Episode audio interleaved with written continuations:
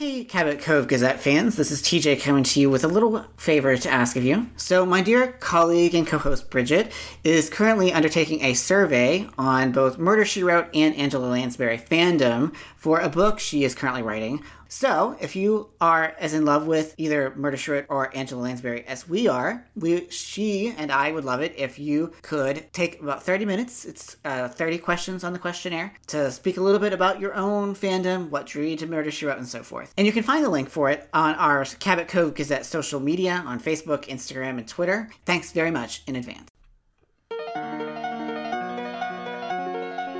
Hello, everyone, and welcome to another exciting episode of the Cabot Cove Gazette.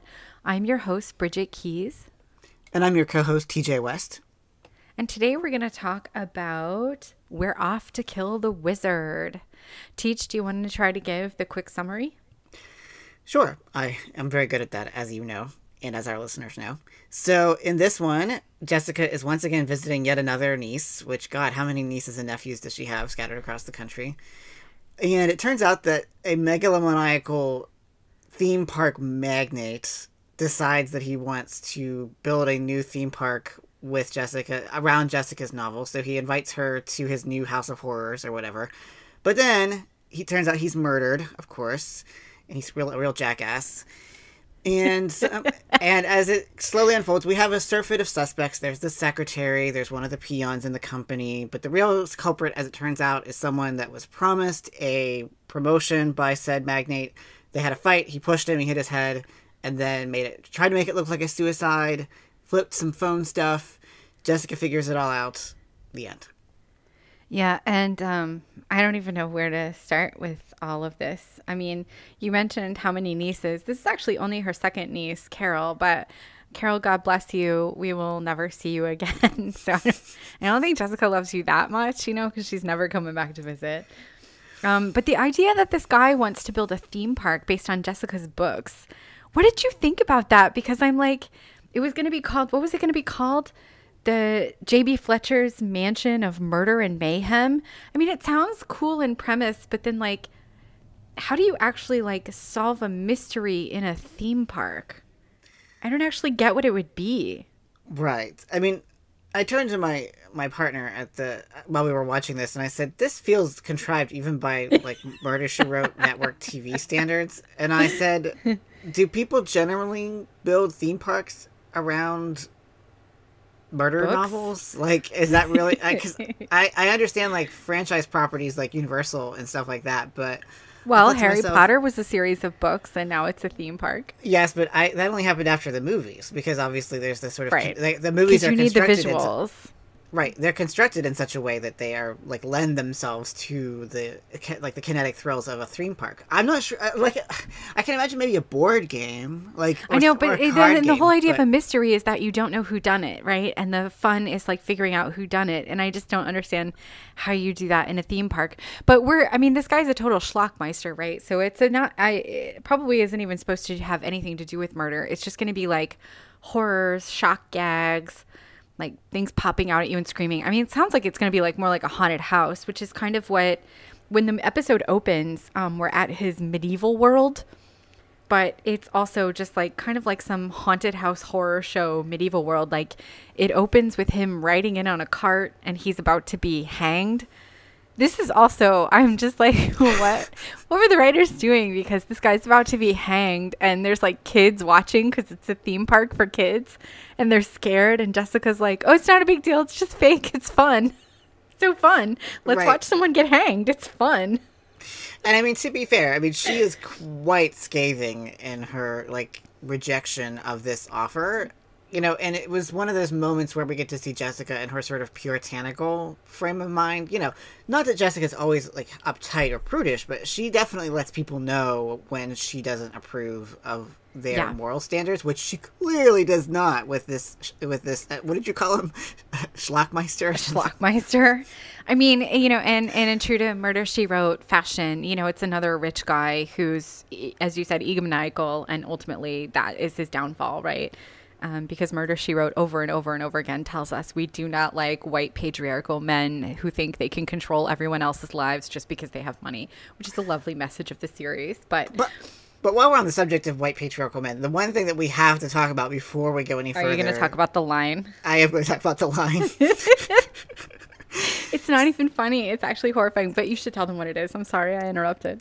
So, as as the Schlackmeister is leading Jessica into the warren of tunnels and offices underneath the theme park, he's you know she's protesting that she you know she doesn't really want to be here, and he says, and I quote, "Permit me some seduction before you cry rape." Yeah, I wrote it down too. like, what the fuck? Listeners, I literally texted Bridget while I was watching it. I said, I, I quoted a line. I said, "What the fuck, murder?" She wrote, like, yeah, yeah. I could not believe it. Pardon no, I couldn't believe that Jessica was like, "Huh, huh." Okay, I'll keep following you. Like I would have been like, bro, if that's how you talk, I'm already out. I am so out. Yeah, I mean, to, but to, to sort of give it the the historicist gloss, I was like, what a great indication of just how ubiquitous like rape culture is that it creeps yeah. in even here in a, a, throwaway line, but that no one raises a ruckus. That it made through yeah. made it through the censors on CBS. You know, it's quite astounding, really, that you have. It really is, yeah. Just how blasé this line is delivered. You know, yeah, in this context.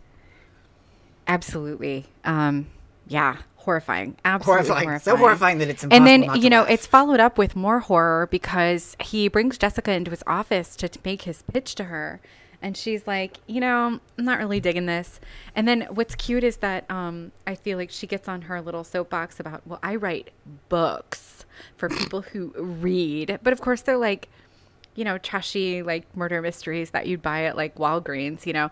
Um, and she's like, You run a theme park for impressionable young kids. Like, obviously, what I do is literature, it's culture. Um, and he, so she's like, So I'm out. And she starts to leave, and he has like a secret switch under his desk and he bolts her in. And I just kept thinking about how, you know, like, because he's just said this line that invokes, as you say, rape culture, and now he's locking her in the office. I mean, all of this is couched in like a guy who won't take no for an answer, but a guy who won't take no for an answer is very dangerous, regardless of what it is that he wants you to say yes to, you know?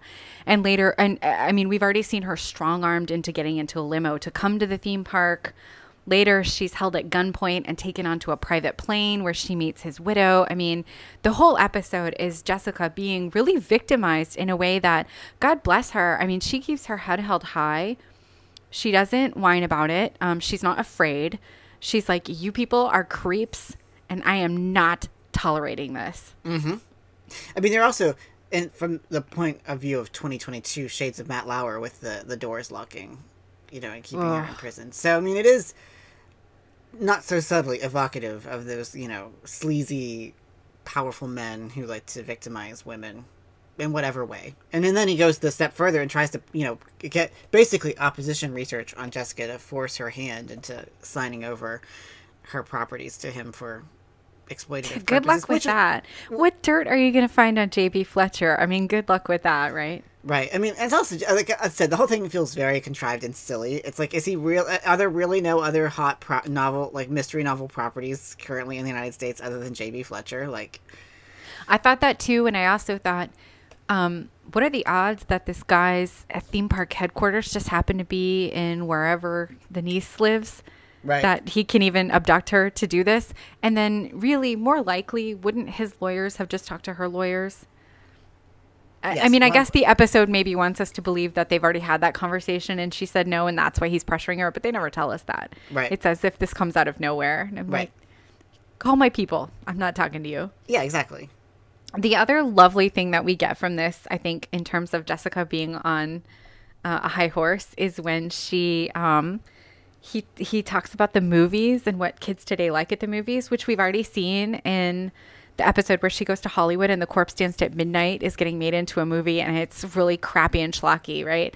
Um, but she tells this guy, when Cary Grant bowed out, so did I, which I think is such a lovely line of like, she quit watching movies when they stopped being good and the classical Hollywood period ended, which is, of course, when Angela Lansbury quit making movies, but right. then would bake a bunch in the 90s anyway. Yeah, that's. A, I actually had not noticed that line, so I'm actually really glad that you brought that up because I completely missed that Cary Grant line. So I definitely approve of Jessica Fletcher's opinion in that regard. Why are you texting right now? What I'm are not, you doing? I was looking. No, I was looking up to find out who was the guest star. oh. Because you always yell at me for not being able to. The guy who played Horatio, names. the the theme park no. No, no, I was looking. No, I was looking for Christine Belford, his wife. Christine Belford, yeah, because we're going to talk about how it's Kirsten Nylund, right? Yes, yes, yes. So that's why Christine Belford plays Horatio. Horatio gets shot, right? And uh, as I said, oh. Jessica gets abducted and brought onto a plane where she meets his widow, Erica Baldwin, who's played by Christine Belford, who wants Jessica to investigate the murder, and she'll give her a hundred thousand dollars to do it which is like a laughable amount of money to be giving JB Fletcher at this point in her life. Um, it's actually quite insulting. But uh, and, yeah, she, which she says as much. She's like, I don't need your money. Which you know, yeah. I mean, that's quite a testament to how much of a success J.B. Fletcher has been as a mystery novelist. But then again, I mean, she's a hot property, clearly. She is. People want theme parks. But yeah, Christine Belford is Kirsten, and I feel like you wanted to talk about that, which is why you were looking stuff up on your phone. I was. That is exact. well, because as our listeners might remember, Bridget always lectures me about not remembering people's names. That was one of her snarks. The first episode, and so I wanted to make sure that I knew the guest star's name before I said anything. You could but just anyway. take notes when you watch, like I do. Yes. Well, you're more Type A than I am, so. I am not the epitome of Type A. You're the epitome He's... of Type A. It's quite annoying. Listeners, listeners, she most certainly is okay. type A. All right. Anyway, Kirsten. so, for those of us who are fans of the Golden Girls, and I strongly suspect that there's a lot of a, there's a nice Venn diagram of Golden Girls and Murder She Wrote fans. I strongly suspect she does play the first iteration of Rose Nylund's daughter Kirsten, and is a horrible person and lectures her mother over supposed like financial Money. mismanagement. And she's not quite as unpleasant here, but she's still not exactly the most likable character. So she clearly has like a, a character type that she plays. She will go on to be in a four, total of four episodes of Murder She Wrote. But I have to say, like, yeah, she's not a very likable person here, and she's not very likable as Rose's daughter either. But um, when we see her on the plane, uh, her back is to us at first, and she spins around, and she has this amazing blue and purple ombre eyeshadow and this coral lip gloss. And I mean, she is like stunning. Mm, it's true, and she um, is wearing. She can be evil as far as I'm concerned because she looks she looks fantastic, and she is wearing a lovely outfit at the time. Yeah. So I will agree with you. There is something delightfully glamorous. I'm telling you, we need to start like a Pinterest or some shit, or a Tumblr with golden with uh, Murder She Wrote costuming. Like the show people is already do that though. So you you need to get out of this academic mindset that everything has to be new. Like, of course, people already do it. Everything's already been done. There are already episode by episode podcasts. That that's what we do. Like, there's an endless supply oh of things. Are we gonna leave this in the episode when we edit it? I don't know. You're gonna edit the it. The part I... where you yell at me about branching out our podcast into a fashion blog he's he's she's shrugging like probably probably we're gonna leave this in so the other uh, cool guest star for people if we go back a little bit further than the 80s is um, les nessman from wkrp mm-hmm. is in this mm-hmm, episode mm-hmm. it's a really small role he plays one of the guys who works for horatio and that horatio is blackmailing because horatio blackmails everybody um, and he actually steals a bunch of money and Horatio's blackmail files and is trying to make off to Mexico City when the authorities catch him. Um, so I just appreciate that because he's Les Nessman. Right. And I mean, who doesn't love WKRP in Cincinnati? Although, unfortunately, it's one of those sitcoms that hasn't really had much of an afterlife in the, the popular imagination. Let's bring it back. We will bring it back. Uh, we also see Jess jogging in this one.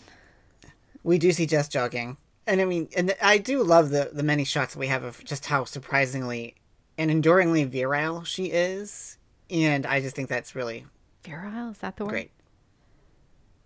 Well, maybe not. Uh, vital. How about that? Yeah, isn't virile like like manly? It it can be. I mean, it's usually used that way, but I mean, there is anyway. we're a little we're a little all over the place. You are. I am not all over the place. Um, I think we should probably talk about the murder because. Yes. It's kind of a mess. It is, and I mean, I was thinking about this. I, but maybe we can talk about the murder first, and then I'll Yeah. So so ultimately, you know, Horatio is blackmailing all of his um, employees, and it's his right hand guy, his number two guy, who killed him. But he didn't. It wasn't like a cold blooded, plotted out murder. It was kind of in a fit of passion. He hit Horatio and realized he was actually dead. And then once he realized he was dead, he figured he had to try to cover it up somehow. So he tried to make it look like a suicide. But that I'm fine with. That all sounds totally plausible. Where things get weird is that he decides that he needs to have Horatio shoot himself in his locked office and that he knows somehow the security guards will come running and that somehow he knows the security guards will call him to tell him they can't get into the office because the guy's been shot. So he rigs the secretary's phone so that it won't light up when it's calling the actual same extension and he's going to be in Horatio's office answering the phone and he turns the ringer off. I mean, it's this really convoluted like 1980s office phone setup that mm-hmm. I just can't believe if you killed someone accidentally in the spur of the moment, you'd be clear-headed enough to think through this whole system with like cutting wires on phones and turning ringers on and off. And like and also like how did you even know the security guards would call you in the first place? Like it's weird that the security guards called instead of just busting mm-hmm. the door down. I mean the whole thing is totally whack teach. It is whack. And i also would be very dubious that you would think that hey someone hit their head i know I'll make it look like a suicide with a gunshot, as if a trained medical professional couldn't tell that it was the blunt force trauma that pre that pre preceded the gunshot wound. Like, That's a really good point. I mean, maybe I've just watched too much CSI and Law and Order SVU, but I mean, come on now, like you couldn't have thought of some if you're this clear-headed you couldn't think of some other more compelling way to stage a death than right like he could have just had the body look like it fell down or something. Like oh he stumbled and hit his head or something right? Right. Yeah exactly. And i mean oh but God. it's also but it's also revealing that like once again as we did when uh, it's a dog's life there's a moment of like technology that becomes over determined yeah. in the plot which is really interesting. And again one of those moments where like what we know about technology now means that this plot doesn't make sense. Or you know if, if it were younger viewers they'd be like what on earth is going on? Because people don't use phones like that anymore. I think they still do in like corporate offices and stuff. Maybe, but I mean, even so, like you wouldn't necessarily, your average layperson wouldn't have as much familiarity with that now as they would have. yeah, well, I don't even think your average layperson would understand the phone system that completely back then. Like the way that Jessica discovers it is that she's like nosing around Horatio's office and she's like, here's a phone. I know what I'll do. I'll pick it up and look at the back side of it. Right. Totally normal thing to do in the course of an investigation. And I know I'll just pull the back off the phone out of curiosity. Right. It's like, this, this is, this, isn't, this seems weird to me. So I have to, that makes me wonder, this is a genuine question to you um, as the more uh, expertise with your expertise in television studies like do you just think that maybe audiences were just trained to sort of like just sort of glide over those kinds of oh, things oh, yeah. i mean that's true like in classic hollywood movies yeah. too like there are things that make no sense in classic hollywood but they but viewers weren't really trained or expected to have the same kind of like critical engagement with this particular kind of t or you know TV show or in what I was saying with movies, like you just you go with the flow. Like you don't necessarily need to think about it too critically. Yeah, absolutely. I mean, what we're interested in is who done it, not how done right. it, you know? And and we know oh, this is episode what, 9 of the series. I mean, at this point and certainly in later seasons, you know Jessica's going to figure it out. You know she's going to figure it out before the police or she's going to figure out why the police are wrong and what the actual solution is. And so, it's really not that important how she arrives at it. Mm-hmm. Um, I also think, you know, we have to keep in mind that I, I, I was re-listening to all of our episodes recently and I realized how often I complain about the murders not being like really well thought out. But um and I just want to say like I actually really love the series. It kind of sounds right. like I'm shitting on it. But we also have to keep in mind the constraints of TV writing. I mean, they're mm-hmm. writing 22 to 26 episodes per season and you're writing while other episodes are in production. You don't write a TV a season in advance. And so you know, you have to crank out episodes in a way that if we were writing a mystery novel, yeah, we'd probably complain that the way Jessica, in this case, discovered the phone system and the way the murderer plotted out the phone system is totally contrived, right?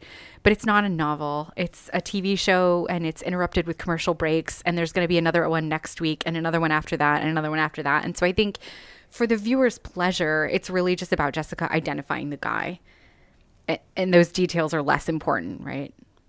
Sure, and I mean, even if like in, uh, with a particularly prodigious and prolific mystery novelist will also have misfires or novels that feel stitched together from plots from their earlier work. Like even, I mean, I love Agatha Christie, yeah, but some of her novels. Agatha Christie, yeah, yeah. I mean, so like there is a sense of, as you say, like both the industrial constraints of television, but also just the fact of genre. Like that mm-hmm. you don't watch. This is my complaint when people were always complaining about, well, it was too generic or blah blah blah about you know movies or TV shows or books that are generic fiction. Like I, I right. read it. I read it because it's the genre that I'm reading, not because I need everything. So be... formulaic. That's literally the point of exactly. mystery and romance, right? Exactly. They're formulaic. Exactly. Yeah. So I mean, I, I think that you're right, and so I think that that's one of the reasons that we. Even though we may, you know, we may tweak or twinge or, you know, tw- um, what's the word I'm looking for? Ding on Murder She Wrote sometimes because of the contrivances of the plot, but we do love it, and we loved it at the time, and we Absolutely. appreciate that people don't always watch things with quite the more critical eye that we do. But that's part of why we do what we do is to sort of understand how this works and why it doesn't sometimes. Yeah, absolutely. You know, I the fun for me, I remember as a kid the fun being that in that second to last, last commercial break, you know, after we have the tinkly, like she's figured it out aha moment music. Mm-hmm. Um, dun, dun, dun, I remember sometimes that, yeah, my my dad would like give us little slips of paper and we'd all write down who we thought she was going to name, you know, and then we'd wait until she revealed it and we'd look at them to see if anyone had guessed correctly. And so I think, you know, that that's part of the fun and um if you play the game of I didn't actually have all of the pertinent facts to make that guess. Uh, to me, the fun of a murder mystery is when when I can make a reasonable guess like that. Yeah. Right. And that's true for novels and TV shows. When you withhold facts from the reader or the audience, or you don't give them everything, or you misrepresent how you give things and they can't make that guess, it's not as much fun. Right. You know? And in this episode, we're immediately given Carlson you know, two seconds after Horatio dies, Carlson's trash talking him. Like it's pretty clear he's probably going to be suspect number one, right? Mm-hmm. Um, so I mean, plus we also have the revealing scene where um, he and the the other guy are talking, and the other guy was also supposed to get a promotion, but was denied, and he's the one who sort of plants the seed in his mind that he might actually get denied, and that's what engenders the whole confrontation yeah. to start with. So that's one of those moments. It's almost Columbo esque in that there's like a really heavy clue, and it's like, well, surely this is too obvious. It couldn't be like that. This is the reason, but as it turns out, yes, it is in fact. Yep, it is in fact the, the reason. reason. And the whole time, everyone thinks that maybe Horatio's secretary has done it because she fled and she's in hiding. Um, and actually, there's a a kind of a confusing moment right before a commercial break where she turns up at Jessica's niece and nephew's mm-hmm, house mm-hmm. and says, "I did it. I killed Horatio." Right. Uh, cut to commercial break, and then actually, it's never established why she thinks she killed Horatio, which is a bit of an annoying thread. Right. But she is actually so sweet, and she ran away because she was scared, and she's trying to write a mystery novel. Um, and what I loved about this was that at the end, when Horatio's widow gives Jessica the $100,000 for figuring out the murder, she turns it over to Lori and says, now you don't have to worry about rent or groceries. Now you can concentrate on writing your novel. TJ, can you imagine if someone did that to you? I mean, considering how much, I mean, $100,000 is uh, probably about, I would have to look exactly, but it's still a lot of money. over 200, I mean, even 100000 itself is a lot of money, but it's probably like 200, 250,000 with inflation. So it's like, that's a huge chunk of money to get like and for jessica to give away just willy-nilly is just really astounding. Oh yeah. And when laurie opens the envelope and sees the dollar figure she loses her shit right? And jessica's like laughing like yep i know. I just made you rich. Yeah right? That's such a generous thing for jessica to do. And the whole time i was like but what if her book is terrible? Well it won't matter you know she still has this nice hefty chunk of change. yeah. But that's very common of Jessica, though. She always right. supports people who want to be writers.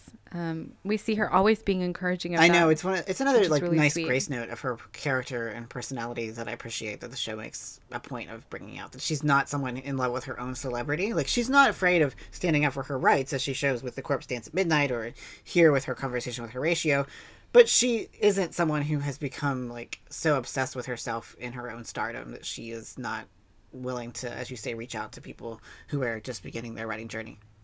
Or her own talent too. I mean, she could be like, "Do you know how hard I worked to become a famous actor, a famous, uh-huh. you know, writer? Like, do you think you have the chops?" But she's like, "Good for you. Keep writing, honey. Here's a hundred thousand dollars." And I mean, I do think, and part of what I think allows that to read so authentic is that from all that I've read, and obviously you have to take all this with a grain of salt, but it seems like Angela Lansbury herself is a very down to earth mm-hmm. and very and person who's not who's not in love with her own celebrity. Like that, everything I've read about her as a person suggests that she is someone who never kind of gave in to the glamour of Hollywood and its kind of self-aggrandizement. She was, in, in fact, as from what I was reading in preparation was she's very impatient with like anyone who tries to flatter her or you know kiss up to her. So I think that that's part of what makes her persona as Jessica Reed is so rich and authentic is that yeah. that seems to be bringing in at least some of who Angela herself would be. Yeah, oh, which I love. So perfect. She yeah. is. She brings such joy to the world. But speaking of joy and and characters, I also have to note that John Schuck appears in this episode um, as the policeman, like a sort of detective. And he's not a large presence, but he's a, a, nicer and more sympathetic cop than we generally see, and he seems to actually appreciate Jessica. And of course, he's also well known to Golden Girls aficionados as Gil Kessler. um, but also, you know, at the time, right now, people probably would be most familiar with him from being in McMillan and Wife. At this point, like he would have just been recently in television as a you know law enforcement. So. Just an aside. Yeah, no, no, no. That's good stuff. What else do you want to talk about? Well, there was one actually, you know, substantive thing um, that I wanted to mention, which is that the revelation of what actually happened, or what they postulate happened murder-wise, is not delivered by Jessica, but by her nephew. I know that really too. Yeah, interesting moment for two reasons. One, because she the way she frames it, she's like, "Well, you're the policeman. You go on." But it's also because it's one of those moments where like she turns over her authority to a, you know a patriarchal figure, which is not usually Jessica's way, but it's just an interesting kind of dynamic going on there. He's younger than her at least, and he's her nephew by marriage. So there's some right. of that like just like being supportive, I think, of her family, mm-hmm. the way that we've seen before. You know. Um, yeah. But yeah, I thought that was really interesting too that he reconstructed the crime, especially given what we had in the um, why am I blanking on an episode name now? The one with Teddy the dog and Oh, it's a dog's life. Think yeah, how would I forget that title? And the fact that she like staged this really mm-hmm. elaborate reconstruction in in a courtroom, right? But here we have her telling him, "No, go on, you do it." But she does set the trap that ultimately catches the murderer and she sets the trap down in the sort of the underbelly of this medieval theme park using the illusions of the theme park Right. Um, so the guy thinks she's standing in one place and it's mirrors and he shoots and it's not her, you know, because it's mirrors mm-hmm. and they catch him. And I appreciated that, you know, because it's called, you know, killing the wizard. And we don't really actually talk about like wizards or magic at all in this episode, but then we use like the magic of illusion at the end right. to catch the guy. Yeah. I mean, I get, you know, in its illusion, obviously, to Wizard of Oz, I guess clearly Horatio is kind of like a malevolent person who's pulling all the strings in the same and, and illusion and all that is the same way. Oh yeah, I mean, and as a person of smoke and mirrors, there's not much substance to him. It's all built on lies and yeah. deception. Well, and we even have a giant head of him that talks to people like the right. wizard's head in the Wizard of Oz, right? Right. It's you know goes back to when I when I when we open this episode, like his egomaniacism is if that is a word egomaniacality, whatever, his egomania is so overweening that he literally inserts himself into his own theme park and is, you know, this larger than life mogul, which, you know, just adds that further layer of bite to the episode's criticism. Yeah. Murder She Wrote's longstanding interest in deconstructing and, and subverting patriarchal capitalist authority, which I love. I just love that Murder She Wrote is just so anti-Reagan. Like even it I mean, really is. And I think if you just watch and don't really think about it, it's like, oh, it's the 80s, you know, whatever. But when you really start to unpack it, it's like every single week we're told that wealthy white guys are the problem. Like this is amazing. Yep, and it's so what makes it so ingeniously done is that it's packaged in such a way that, as you say, it's on CBS. It has Angela Lansbury. It has this, you know, very homey, comfy attitude. Jessica herself is just so seemingly innocuous, but yet, as you say, week after week, in both its narrative, but also as we see here with the actual giant head, which is the like literalization of Horatio's ego, overweening ego, you have these moments of just very powerful ideological critique that you just would never have expected in this particular location. Yeah. And I love it. I love it too. That's probably a good place to end. I think so. And um, we should all go read J.B. Fletcher's latest book, Dirge for a Dead Dachshund, which is we see in this episode. And while we're doing that, um, our theme song is Reaching for the Sky, composed by Alexander Nakarada under Creative Commons license. You can find us on Twitter at, at Cove Gazette and the same for Instagram. We're at Cove Gazette and the Cabot Cove Gazette on Facebook. I'm Bridget Keys. And I'm TJ West. And we'll see you next week.